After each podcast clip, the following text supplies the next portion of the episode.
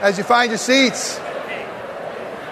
Grab your Bibles, flip open to Ephesians chapter 3 as we look at an incredible, incredible prayer that Paul has given to us, inspired by the Holy Spirit. A prayer for a church in Ephesus, a prayer for us this morning. John Lennon and Paul McCartney have to be the greatest singer songwriters of at least the rock era, if not more. I mean, who doesn't love that little band out of Liverpool with the name The Beatles?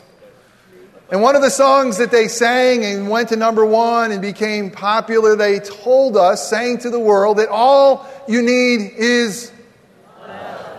Love is all you need. Apparently, it wasn't true for the Beatles.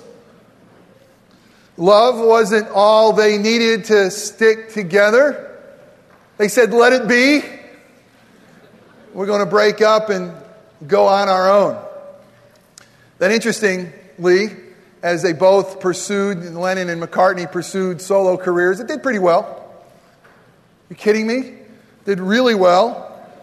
It was Lennon who publicly criticized McCartney for his candy coated songs, his sugary songs that he was writing and singing. He called them silly love songs.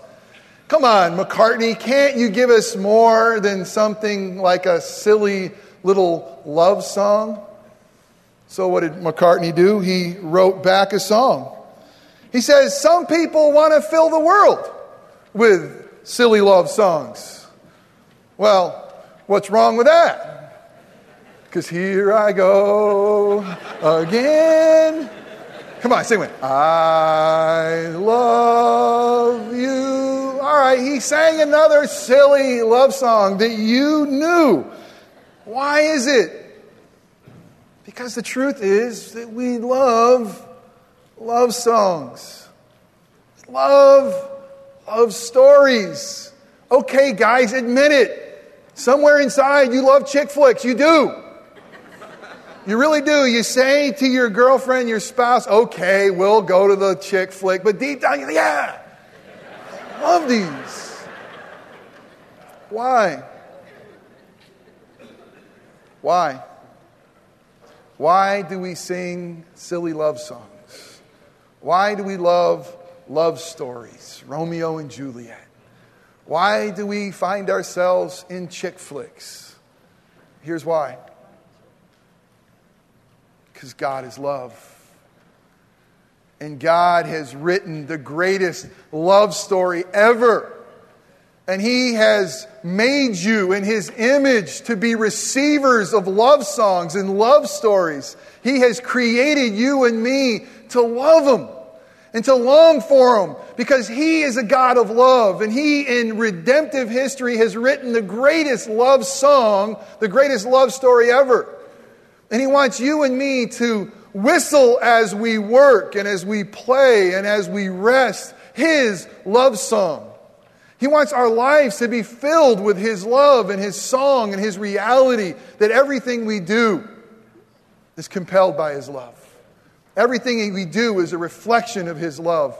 That we truly can sing in the midst of death, in the midst of sorrow, in the midst of cancer, in the midst of job loss, in the midst of pain. God has given us the ability to sing, and it's not a silly love song, it's His love story. And it's the greatest story ever told, and there's nothing silly about it. Makes me think of silly songs with Larry. Aren't those great? Anybody love silly songs with Larry? Those of you who aren't in the Veggie Tale fame, you don't have kids, you don't know what we're talking about right now, but just trust me. Go get yourself some silly song with Larry, and that's really living right there. Um, the Apostle Paul was a pastor. He had a pastor's heart. He was a church planter, and he loved his congregations. He started many of them. And he was an amazingly brilliant man. He was a scholar. He was well educated. He came from the right family. He went to the right schools. He had all the right pedigree. But what Paul really wanted that the Holy Spirit would use in his ministry to massage into the life of the church, into the life of the individual believers, is the love of God. That was what he was consumed with. It truly was. He, he is the one that has given us such incredible theology, such incredible rich doctrine that we celebrate here at this church. But really, it's the love of God that this pastor prayed that his congregation would somehow have the power to get it. That somehow, in the midst of all of their brokenness, in the midst of all of their struggle, in the midst of all the strife that was around them, the one thing that he would literally bow his knee before the Father and cry out for is that he would say to the church, he would say to the Father, please let the church understand.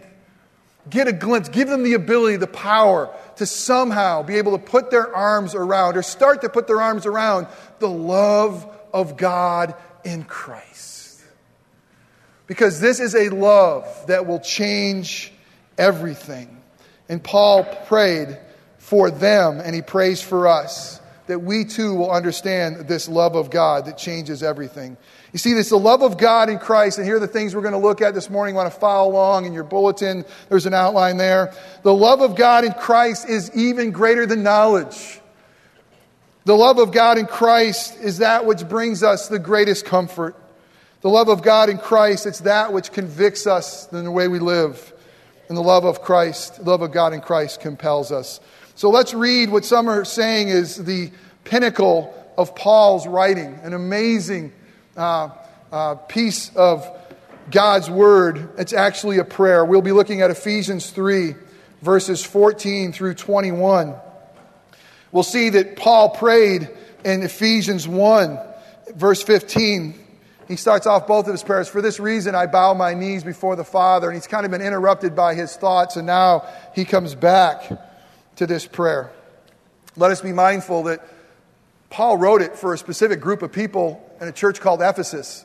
But through the power of the Holy Spirit, he wrote it for us as well. And he wrote it for us to, to know and to love him. This is God's holy word. It's, it's without error. It'll never lead us astray. Let's rejoice in God's love letter together this morning. So it's with this, he writes. For this reason, I bow my knee before my knees before the Father, from whom every family in heaven and earth is named that according to the riches of his glory, he might grant you to be strengthened with power through his Spirit in your inner being, so that Christ may dwell in your hearts through faith, that you, being rooted and grounded in love, may have strength to comprehend with all the saints what is the breadth and the length and the height and the depth. Some people think that that's just the sign of the cross. And to know the love of Christ that surpasses knowledge, that you may be filled with all the fullness of God. And then we'll come back to this at the end, this incredible benediction. Now to Him who is able to do far more abundantly than all that we ask or think according to the power at work within us. To him be glory in the church and in Christ Jesus throughout all generations, forever and ever. Amen. And let's ask his blessing on the preaching of the word. Pray with me, please. Father, your word tells us that the love of Christ surpasses knowledge. So, how in the world am I supposed to stand up here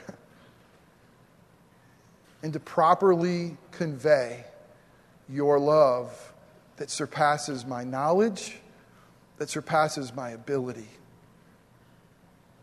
But Father, you and your wisdom has chosen to use the foolishness of preaching and the foolishness of a broken vessel to communicate your truth. So, Father, I ask for your glory and for the health of your church and for our joy that you would come and, God, that you would do that which only you could do, that you would touch my tongue, that you would make my words in a real supernatural way your words. That, Father, that you'd give us ears to hear your Son's voice. You give us minds to understand your Spirit's moving and understand your word. The Father, that right now you would change our hearts, make them receptive, break away the stony, cold, sinful, unbelieving hearts that we have, and give us new hearts of flesh. And Father, may we walk out of here reminded of your love, and may our gait, may our walk in Christ be changed forever.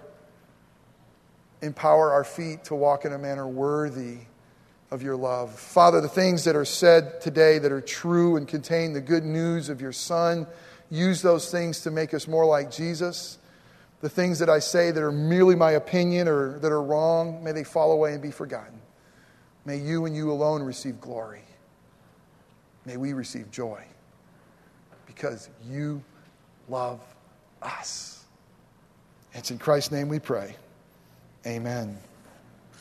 First thing we're going to look at is this mysterious love of God in Christ that surpasses knowledge. If you look at again at Ephesians 3:19, Paul is praying that we will be empowered by the Holy Spirit in our inner beings, that somehow we will be able to grasp this love that God has for us in Christ. And yet he says that this love surpasses even knowledge. This verse has become very important to me. Because it was at the end of February that my life would change forever. And the life that I knew would cease to exist, and I would start living another life. Because at the end of February, Katie was told, my wife, that you have an irregular mass. And within two days, a doctor confirmed, yes, as many of you know, she has cancer. And what began was a life and death pursuit of knowledge. What in the world does this mean? What do we have? And how do we treat it? How do we cure it? What is the remedy? I have never thirsted in my life for knowledge as I had during those several weeks. I wanted to know what is the best diagnosis? Who are the best doctors? What is the best hospital? What is the best plan for healing? Katie deserved the best. And I wanted to try to do everything I humanly possibly could do to supply that for her. So knowledge became so important, so powerful. It became life altering, literally affecting everything I did, everything I saw. I wanted to know. And then God, in His mercy and His love, led me again to this passage and I read that the love of Christ surpasses knowledge. I do believe that Paul's primary point that he is making here in this epistle is that the love of Christ, the love of God in Christ surpasses our ability to fully grasp. That's what he's primarily saying. We don't even have the intellectual capacity, the ability to fully understand how ridiculously God loves us and lavishes that love upon us. But I also know that Paul was writing to a church that was affected with Gnosticism. It was a, a heretical belief, not in the salvation through Christ, but that there was a special knowledge that you obtained this special knowledge, you were saved. So the Gnostics believed that pursuing knowledge was pursuing life. And Paul was railing against that, said the knowledge that you need to know is the knowledge of Jesus as your personal Lord and Savior.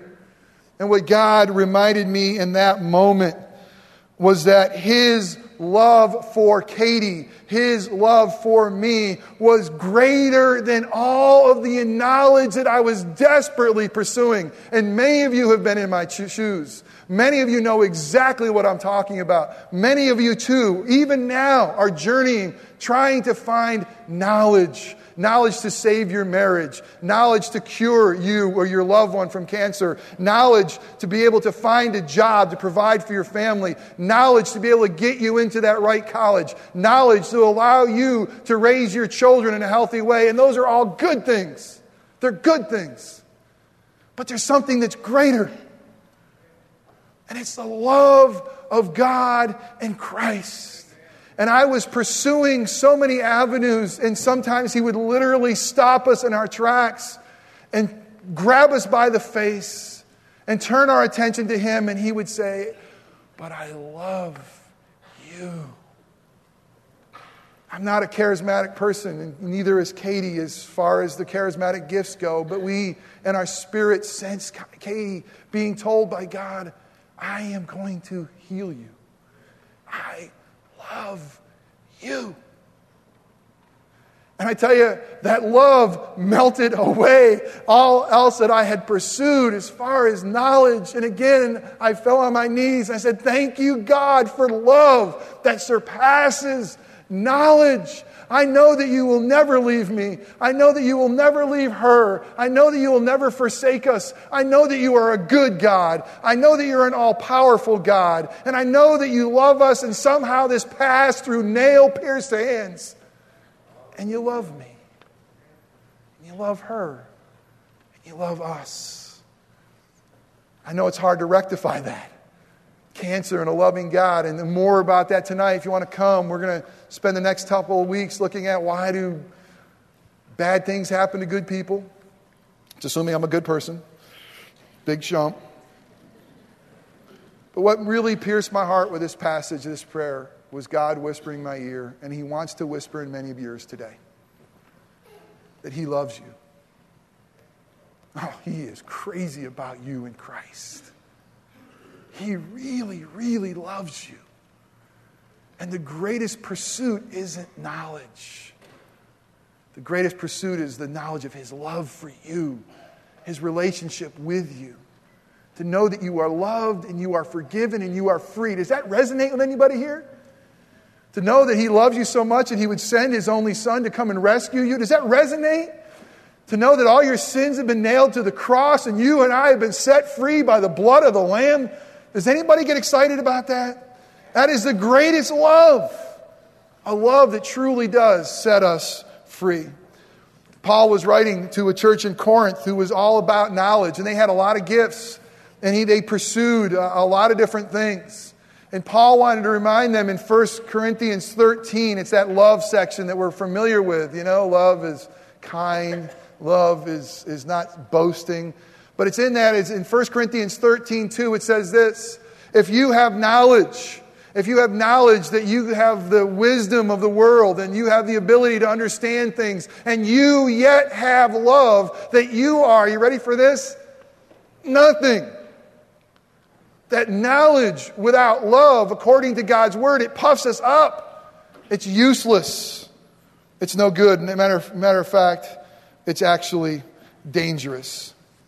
In Jesus' time, when he walked on the earth as God in flesh, he ran into the smartest religious people in the world, and they were called Pharisees. They were amazing because they prayed the longest prayers. They were amazing because even their robes would have attached to them scripture verses to remind them of God's word. They would quote these scripture, these Pharisees would memorize and be able to quote huge chunks of scripture. They were the smartest, most knowledge filled religious people of Jesus' day, and yet he had the hardest time with them. Of all of the gospel accounts, it's the Pharisees that Jesus got in their face. It's the Pharisees that rubbed him the wrong way. Why? Because their knowledge didn't lead them to love Jesus. Their knowledge didn't lead them to see Jesus as their Lord and their Savior. And listen, if our knowledge of who God is, if our reading of God's Word, if our knowledge of this world does not cause us to fall more in love with Jesus, our knowledge is useless. It's a vapor. It doesn't make sense. It's nothing. I just heard that some teenager uh, solved a, uh, a math equation that was like 300 years old or something. Um, I saw a picture of the equation and my, I got a headache, you know? And I thought, what in the world? And I want to say thank you, God, for giving uh, young men and young women minds like that. It's amazing. But you can solve the greatest equations in the world, and yet if you are missing the love of Christ, it's nothing. Knowledge without love, it's useless, it puffs up. That's what they had. They had this knowledge of God and they thought they were somebody. Their whole, their whole ministry was look at me. Look, listen to my prayers. Let me just tell you what I know. It was not, let me fall humbly before my God because I am a sinner who desperately needs to be saved by grace. Knowledge without love is dangerous. Certainly, we're not saying that knowledge is not important because without knowledge of Christ, we're lost. But this is the barometer that we all need to look to. Is our knowledge leading us to a greater love of God in Christ? The more you know, in general revelation, what that means by the more you know just about this world and how it operates by God's grace, and the more you know through special revelation, His Spirit and His Word, his word uh, uh, being illuminated by the Spirit in your mind, the more we know, the more we should love Him. The more we should be amazed. The more that we should see a sunrise and say, Oh my goodness, what a God and Creator we have. The more that we should see the love of one another and say, What a Redeemer we have. The more we see our own sin and we say, Thank you, Jesus. The more you know should lead you to more love. How is the love of God better than knowledge? It's a reminder that God will never leave us nor forsake us. It's a reminder that God is good and God is in control. It's a reminder of this. Listen, listen to this. God would love and demonstrate his love for sinners like us so much that while we were still sinners, while we were sinners, Christ would come and die for us. And listen, if the Father for sinners like us would not spare his own son, but would freely give him up for us as a sacrifice, will that Father not also give us all things we need in Christ Jesus? And the answer is a resounding yes. He loved us before time began. He loved us. He loves us now. And you ready for this? He will never, ever, ever stop loving us. That's good news. That's good news, and that surpasses any knowledge we could ever have apart from Him. The love of God truly is beyond our grasp of fully knowing. We'll never ever know it. Even when we are with Him in the new heavens and new earth, we will still, because we're not God, we will become like the fullness of God, the fullness of what He has for us, it says in that prayer. But we will never fully know that we, the love of Christ. But here, listen, this morning, for each and every one of you, each and every one of you, this morning, you can fully know that you are loved. You'll never know the full totality of it, but each and every one of us today, through Christ, can fully know I am loved. Do you know it? I am loved by the Father. I am loved by the Son. I've been set free by the Spirit. Do you know it? Do you know it? Man, there's no greater knowledge than the love of Christ. Then this mysterious love, that's the first thing, this mysterious love that comforts. 2 Corinthians 1 3 and 4, Paul continues to write to the church at Corinth about this love of Christ and the God of all love and comfort. In 2 Corinthians 1, verses 3 and 4, he says this Blessed be the God and Father of our Lord Jesus Christ, the Father of mercies and the God of all comfort, who comforts us in our affliction. Why? So that we'll be comfortable. No. So that we may be able to comfort those who are in affliction with a comfort which we ourselves are comforted by God.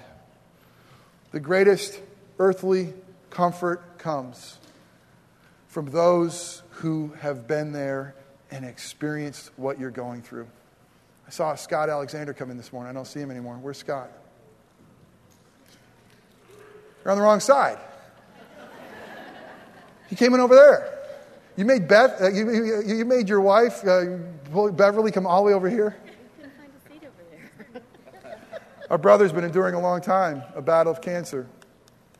He's lost his leg, tumors still come. He battles, he battles, he battles. He loves Jesus more today than he ever has. And I tell you what, I get an email from him. It says, I'm praying for you. I'm praying for you. I pray you experience too the love of Christ. And I tell you, from one who's been there, I know for sure what that means. Thank you, brother. Thank you. There's many other in this congregation that I could look to that, I, that you call me because we've been there together. You call me and say, "Hey, how you doing? I love you. I'm praying for you." And I tell you, for those who have walked this ridiculous fraternity called cancer, and again, our walk compared to some other of y'all's walk is, is really a skip through the park. But when someone's been there and they say to you, I'm sorry, but I'm proof that you can make it through. I'm proof that you can make it through.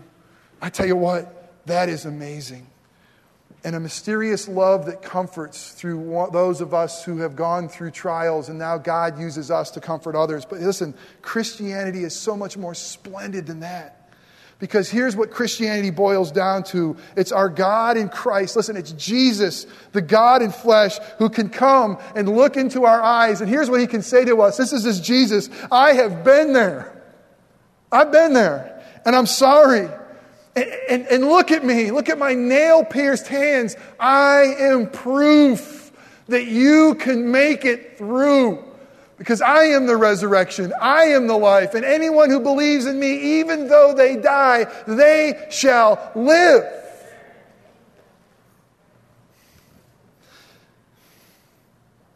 We have a God who's a high priest who has been tempted in every way like us, who sympathizes with us, who knows our weakness and doesn't despise us because of it, who knows our weakness and brokenness, and he himself became the weakest and the most broken on the cross.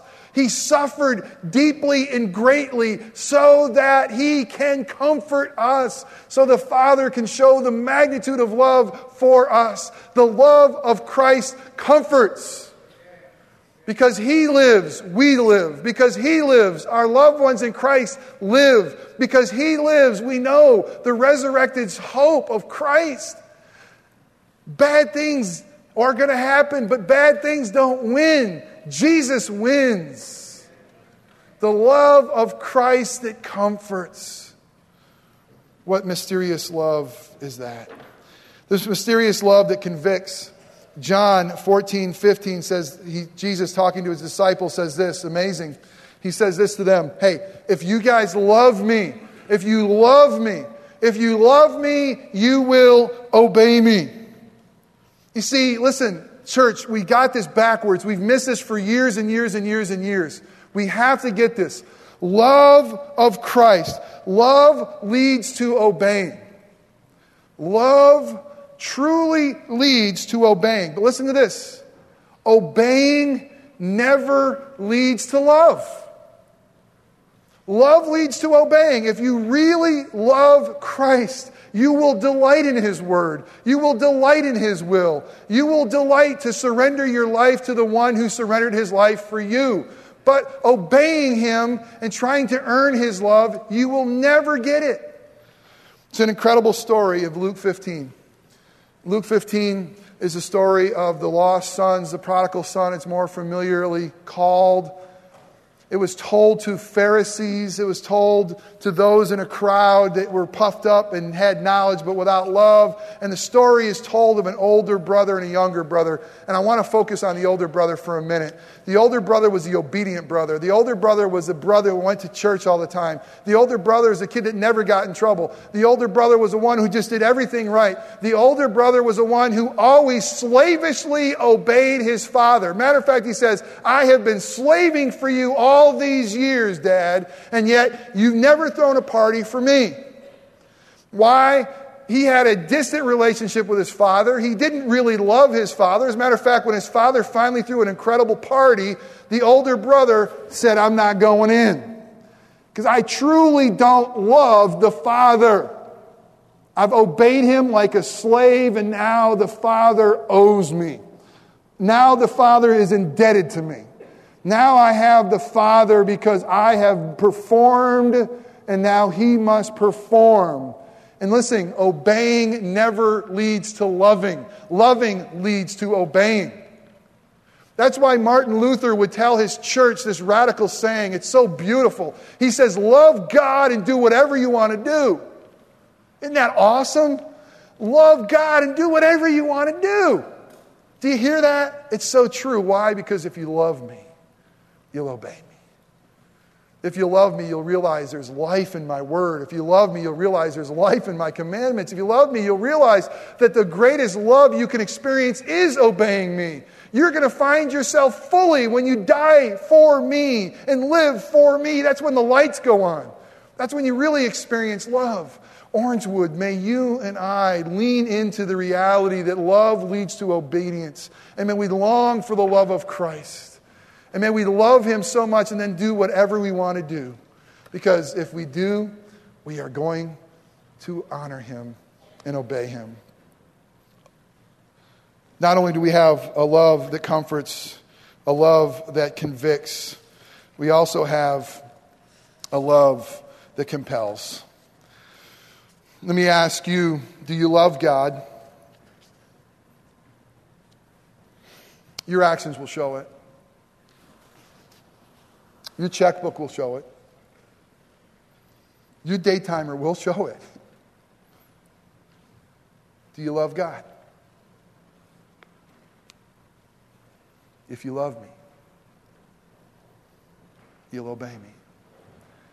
And I want you to know my spirit is willing and my flesh is weak. Just this morning in my devotional chair, I'm saying, God, why can't, why can't, why am I back here to start again? Why aren't I better? I really love you. What I'm going to ask for is I'm going to ask that you would just please just give me a greater love for you. That's what I'm going to ask for. I, I started humming that ridiculous song, Just a Closer Walk with Thee. You guys know that song? You know, those of you who are probably 50 or older know that song. It's, it's a scary old gospel song, but that, that was my prayer. I just want a closer walk with Jesus. You know how hard the flesh is? That in 20 minutes after my sermon, I'm going to forget it. And tomorrow morning, I'm going to wake up I'm going to have just a great day off where I hope I remember him. but I love the fact that he never stops loving me. And I love the fact that he always calls me home. I love the fact that he is the father in that prodigal story that runs to the prodigal son and says, I still love you and I'm not stopping. Listen, I know many of you love him deeply. And I love seeing him in your life. And I'm so proud of the way you live your life for him. Many of you just love him deeply. And the call for those who don't is to love him today because he first loved you. It's a life changing love. But for all of us, we have to realize that, man, the spirit is willing, but the flesh is weak. And we continually need to go back and say, remind me again of that silly love song that's not silly at all. The love that compels, 2 Corinthians 5:14 is one of my favorite passages of scripture. It, it says this, "May the love of Christ compel you." Or your translation may say, "May the love of Christ constrain you." In my life, Jerry Bridges has been a very big part of my life and my discipleship process, be trying to become more like Christ. Jerry Bridges has written several books that have meant a lot to me. The first one was The Pursuit of Holiness. Anybody ever read it? The Pursuit of Holiness is, is, is kind of a book uh, like uh, anybody who wants to really get serious about following God and becoming more like His Son. It's like, it's like a workout program. It's like, man, if you want to be holy, you better pursue it and you better be all about your devotions and you better all about, you know, living your life in a pleasing way to God. It's a great book and it meant a lot to me. And then he writes the next book, The Practice of Godliness, and I couldn't wait to get it and I gobbled it up because I want to practice godliness in my life. I want to pursue holiness in my life. And then all of a sudden, Jerry Bridges has a grace awakening. And he realizes that God, listen to this, and he realizes that God, listen to this, and he realizes that God cares as much of why you do what you do as what you do. And if you're not doing it for Jesus out of love, in response to his love, then you and I are Pharisees, and it becomes about duty. And he wrote a book called Transforming Grace. And he says, I was transformed by the reality it's not about me dancing for God so he loves me. It's not about my pursuit of holiness. It's about God's pursuit of me and making me holy. It's about unmerited grace that has set me free and transformed my life. And that compels us. Orangewood, God cares as much about why we do what we do in Eatonville, in Mexico City, and in Maitland and in Orlando. He cares as much why we do what we do at Orangewood Christian School. He cares as much why we do what we do at the workplace as what we do. And He wants the love of Christ to compel us to live for Him. He wants the love of Christ to constrain us to live our lives. It's like Joseph in Potiphar's house with Potiphar's wife hitting on him, and he's far from home. And she's saying, Come to bed with me, come to bed with me. And he says unbelievable words How could I do this and sin against God? Because the love of Christ, the love of God constrains. May it constrain us, Orangewood. May that love of God that makes the love of the world so pale. Isn't it pathetic, the love that we pursue? the love and maybe a status or a symbol, the love of the world in so many wrong ways, the love of Christ. We need to respond not out of duty, but out of love. They were right. They were right. God was God by his grace gave McCartney and Lennon truth. All you need is love. And God's word said, God is love. His love is truly all we need. This swine flu thing has me thinking a little bit about how the world operates, especially when it comes to uh, vaccinations, inoculations. He's trying to, you know, some pandemic hits the world. Can you imagine a pandemic hitting the world? I just started thinking, I wonder who would be the first ones to get the cure. And I thought, you know, the first ones to get the cure? It's probably us. It's probably rich Americans. It's probably those who can afford it. I'm telling you, you know, one of these things about cancer, you realize that you get a prescription for drugs and the uh, insurance company says you can't have that many. I'll pay for them. No, you can, we'll only give you 12. back on point. Who would get the medicine? Those who really need it? And what would it be like if, let's say, there was a world pandemic and God graciously gave us, each and every member and regular visitor and friend of Orangewood, a shot? And we knew that through that shot, we would be cured.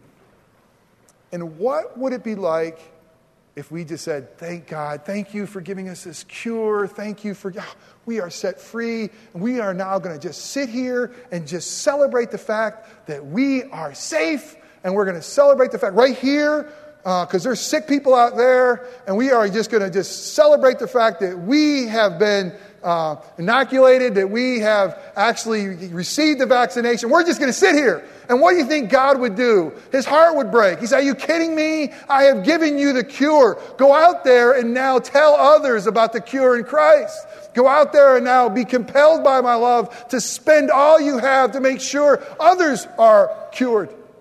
Isn't that our call? I mean, isn't it our call that we have been so set free by the love of Christ and church if we just sit here and take it and say it's all for us, oh, wonderful, and we don't tell a dying world about the fact that there is a cure for sin and his name is Jesus? Heaven help us. May the love of Christ compel us. May his dying image compel us to go and say, no, we have the cure. We've been set free. We must go because we are compelled. And the greatest love story ever told is Jesus, and it surpasses everything. Let us pray. Father, we love silly love songs because you are a loving God. that would love us so much.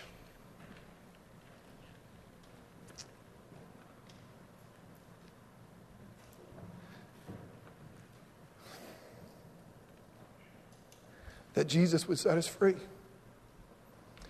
That he would be our cure from sin and death and misery through his own death and misery and becoming our sin. Father, we've been set free. May the love of Christ compel us to tell others.